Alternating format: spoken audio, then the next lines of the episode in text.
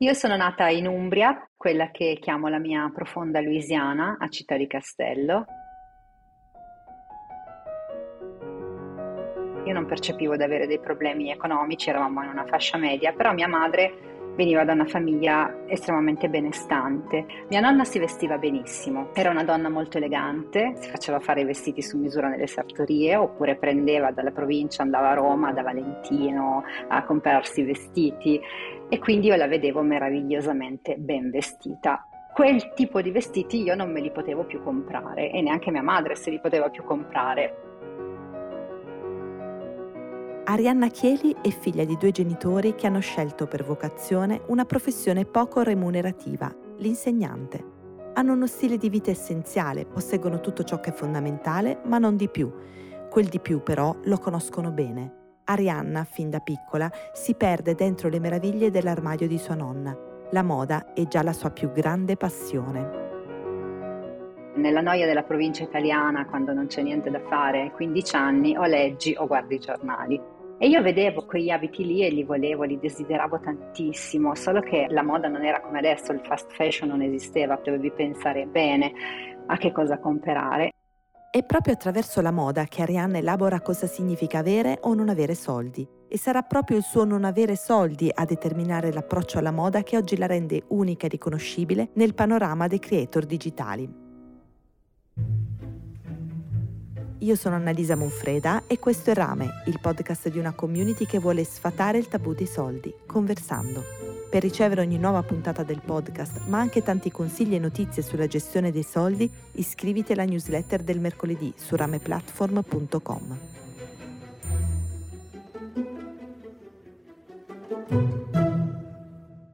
Torniamo dunque all'adolescenza umbra di Arianna. E mia madre una volta all'anno mi faceva scegliere un capo costoso che mi, dove, mi sarei poi dovuta portare negli anni e per farlo mi portava in un bellissimo negozio ad Arezzo che si chiama Sugar, esiste ancora, dove io potevo scegliere una cosa con grande parsimonia. Però era una cosa e io ne volevo molte di più di così. Fin da ragazzina, pur ammirandoli profondamente, Arianna sa che non seguirà le orme dei suoi genitori vuole guadagnare di più. Vedevo per esempio quanto era brava mia madre e pensavo ma tu guarda quanto poco guadagna con tutto quello che sa e quello che sa fare. Per me il mio valore è determinato anche dai soldi che io guadagno.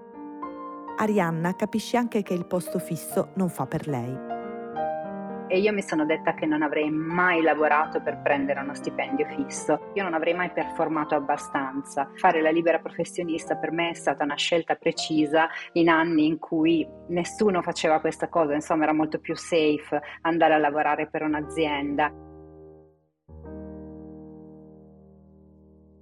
Dopo il diploma liceo classico, Arianna si laurea in lettere moderne all'Università Cattolica e poi si specializza in giornalismo multimediale. Quando arriva a Milano le sembra di essere atterrata in paradiso. Mentre tutti si lamentavano del fatto che i milanesi erano sempre super eleganti anche per andare al cinema, io dicevo finalmente un posto dove posso vestirmi esattamente come voglio, perché qua nessuno ti guarda fondamentalmente. Anche nell'ambiente tradizionalista della cattolica, Arianna può sfoggiare il suo stile estroso e ricercato, No, non è divenuta ricca, ma per necessità ha sviluppato la straordinaria dote di trovare nei mercatini e nelle mercerie le cose che vedeva realizzate dai grandi stilisti.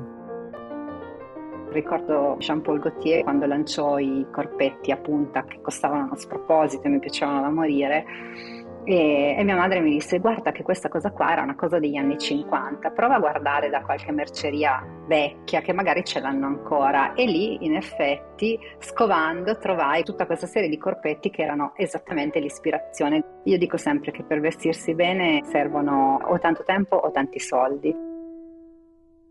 Milano è una città molto cara. Arianna viene aiutata dai suoi, ma per vivere appieno ha bisogno di più disponibilità economica. Così decide quasi subito di cercarsi un lavoretto.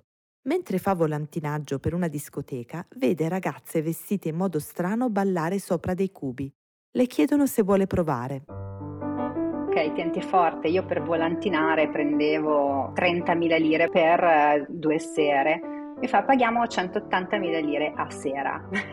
L'ho guardato e ho detto ok, ci sto. E l'ho fatto per uh, tre anni. Mi sono divertita da morire perché facevo i vestiti da sola. C'era veramente grande creatività e grande disciplina, devo dire, da parte mia, che non mi sono mai né drogata, né ho mai bevuto, eccetera. Cioè io la prendevo come un lavoro. Cioè, vado lì, ballo, ho i bodyguard sotto, quando ho finito mi rivesto, arrivederci grazie e mi rimetto a studiare in serenità rispetto al tempo che avrei impiegato facendo, non so, la cameriera o qualsiasi altro lavoro diurno, questo per me era un buon compromesso. Dal primo momento in cui inizia a lavorare, Arianna spende tutto ciò che guadagna, ma non in vestiti. Non le è mai interessato comprare il capo di Chanel o la borsa firmata. Li spendevo tutti, li spendevo per viaggiare, che è sempre stata la cosa che ho amato di più al mondo e che credo che mi abbia anche dato la testa che ho. Arianna si laurea in quattro anni esatti senza perdere neanche una sessione d'esami. La moda continua ad essere una passione profonda. Quando alla sera non riesce a dormire, la sua coccola di benessere è sfogliare cataloghi. Tutto ciò che desidera è stare più a contatto possibile con quel mondo. Ed è ciò che alla fine di un lungo giro è riuscita a fare. No, io ti dirò di più, ho deciso di trasformare qualcosa che mi faceva spendere dei soldi in qualcosa che me ne potesse far guadagnare ma la strada per arrivarci è lunga e avventurosa. Passa per la Francia, dove Arianna vive due anni, per un'azienda multinazionale dove viene assunta e piange ogni mattina perché capisce che il lavoro non fa per lei, per uno studio televisivo dove ricomincia dal gradino più basso, assistente dell'assistente di produzione, per la start-up di una delle prime web agency italiane, poi per un'altra start-up ancora. Infine Arianna approda a quello che, in forme diverse, sarà il lavoro della sua vita la creatrice freelance di contenuti legati alla moda. Nel 2010 apre un blog e questo le cambia completamente la vita. E lì ho iniziato a fare quella che viene definito l'influencer marketing, che all'epoca non si chiamava così, ma eh, poi in realtà quello era. No? I brand arrivavano e chiedevano dei progetti in cui fossero protagonisti le spoken person della rete, i blogger all'epoca, che poi sono diventati influencer, creator, eccetera, eccetera. Arianna fonda il Fashion Camp dove mette in contatto i blogger con gli investitori e i brand e lei stessa comincia ad avere collaborazioni importanti. Ha ottenuto ciò che voleva da bambina, un lavoro da reinventare ogni giorno, senza alcuna certezza, in cui non può mai sedersi e rilassarsi, ma questo le richiede una profonda consapevolezza del suo valore. All'inizio è stato anche molto difficile per me chiedere soldi, fare dei preventivi che fossero in linea con il mio valore. Adesso sono abbastanza ferma e risoluta anche nel dire no rispetto a delle proposte che per me sono delle proposte indecenti, però ci ho messo tantissimo tempo. Il primo consiglio che Arianna ci dà per riuscirci è confrontarci con altri professionisti, intavolare conversazioni sui soldi. Se avete dei professionisti che fanno un lavoro simile al vostro e avete un po' di confidenza, provare a chiedere qual è la loro tariffa. Il secondo consiglio è lavorare sulla percezione di sé e del proprio valore. Se pensi di valere poco, chiedi poco e alla fine ottieni anche poco. Cioè io piuttosto vado a fare le pulizie piuttosto che fare una roba che non è pagata giustamente per qualcuno che tenta di sfruttarmi. Eppure, nonostante tutta questa esperienza e autoconsapevolezza, ancora oggi, se chiedi ad Arianna se si sente svalutata rispetto a ciò che fa e al suo valore, la risposta è tutti i giorni, tutti i santi giorni, perché so quanto tempo ci vuole per pensare, creare, erogare un contenuto e quanto questo spesso dai brand sia dato per scontato. Le cose non vanno meglio quando si trova a lavorare come consulente, quindi con tariffe orarie e giornaliere puntualmente qualcuno decide che la giornata debba durare 48 ore o magari che tu debba lavorare durante il weekend o che c'è solo una cosina ancora da fare, tentano sempre di fartela fare gratuitamente, ancora di più perché sei donna e io di questo sono profondamente convinta. Arianna ha scelto consapevolmente l'instabilità, ma le persone che ha attorno faticano a capire questa scelta, anche suo marito. C'è stato un momento in cui per lui è stato molto difficile accettare che io volessi continuare a fare la libera professione nonostante tutte le insicurezze. Non capiva come io non potessi fare un'altra cosa, cioè io potevo sulla carta farlo, ma io non lo voglio fare. L'unica altra alternativa rispetto a me che vedo è quella di essere un'imprenditrice D'altra parte è proprio la flessibilità del lavoro da freelance a permetterle di crescere due figli, con i genitori lontani, i suoceri poco inclini a questa forma di aiuto e un marito che sì guadagna di più, ma è anche tenuto alla dedizione totale che le aziende chiedono in cambio di uno stipendio fisso e di una carriera importante ero veramente da sola e da sola lavorando e crescendo due ragazzi in una città come Milano, vi assicuro, non è facile. Io quel tempo che destinerei a, al lavoro lo devo destinare alla cura della casa, della famiglia, eccetera, eccetera. Per me questo tempo aveva un valore e io l'ho visto perché ero interrotta continuamente, qualsiasi cosa facessi, scrivere il libro, avere una riunione, era un tempo interrotto e ti dirò che questo è proprio stato uno dei temi più critici del mio matrimonio. Arianna affronta di petto questa criticità a più riprese, ottenendo pian piano che il tempo da lei dedicato alla famiglia venisse valorizzato.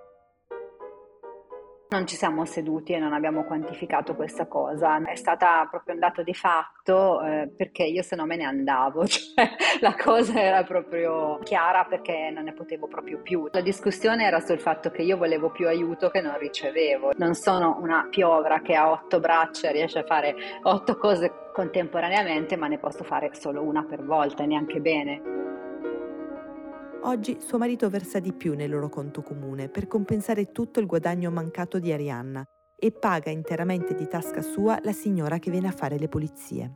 Siamo arrivati a questo compromesso, mettiamolo così. Arianna ha 50 anni, la moda nella sua vita continua a essere un gioco a somma zero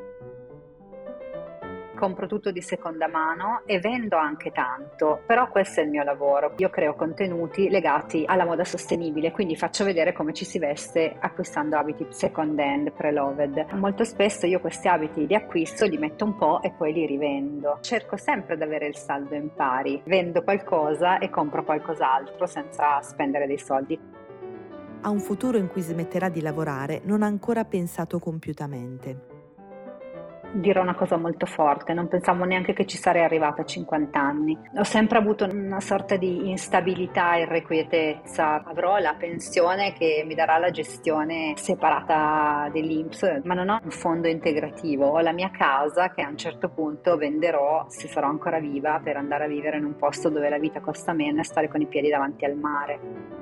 Lo sguardo di Arianna è ancora puntato al presente e all'immediato futuro se da una parte ha mantenuto la promessa di non arrendersi allo stipendio fisso, dall'altra non ha ancora centrato l'obiettivo di vedersi riconosciuto il suo valore sotto forma di un guadagno adeguato ad esso perché a un certo momento tu devi scalare, cioè non puoi pensare di continuare a fare la stessa cosa solamente con la forza del tuo lavoro, perché è poco lungimirante, tu sei una e il tuo tempo a disposizione è quello che è e invece c'è bisogno di qualcosa che ti permetta di ottimizzarlo.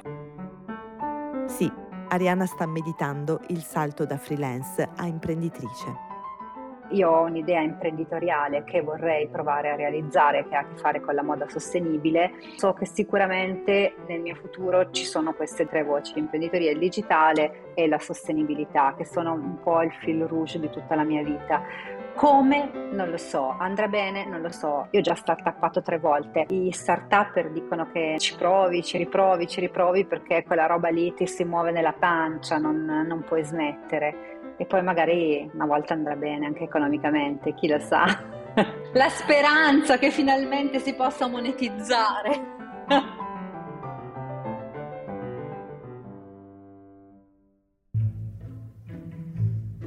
Hai ascoltato Rame per ricevere ogni nuova puntata del podcast iscriviti alla newsletter del mercoledì su rameplatform.com. Ci troverai anche storie, consigli e notizie per prendere le decisioni sui soldi più giuste per te. Se vuoi raccontarci la tua storia o farci una domanda, scrivici a rame.rameplatform.com. A mercoledì prossimo!